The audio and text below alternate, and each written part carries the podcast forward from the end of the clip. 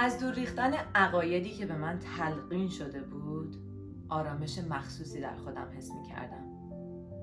تنها چیزی که از من دلجویی می کرد امید نیستی پس از مرگ بود.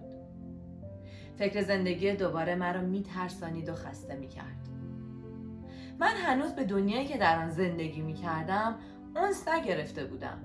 دنیای دیگر به چه درد من می خورد حس می کردم که این دنیا برای من نبود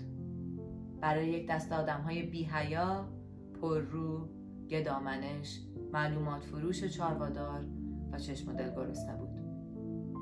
برای کسانی که به فراخور دنیا آفریده شده بودند و از دورمندان زمین و آسمان مثل سگ گرسنه جلوی دکان قصابی که برای یک تکه لسه دم می جنبانید گدایی می کردند و تملق می گفتند.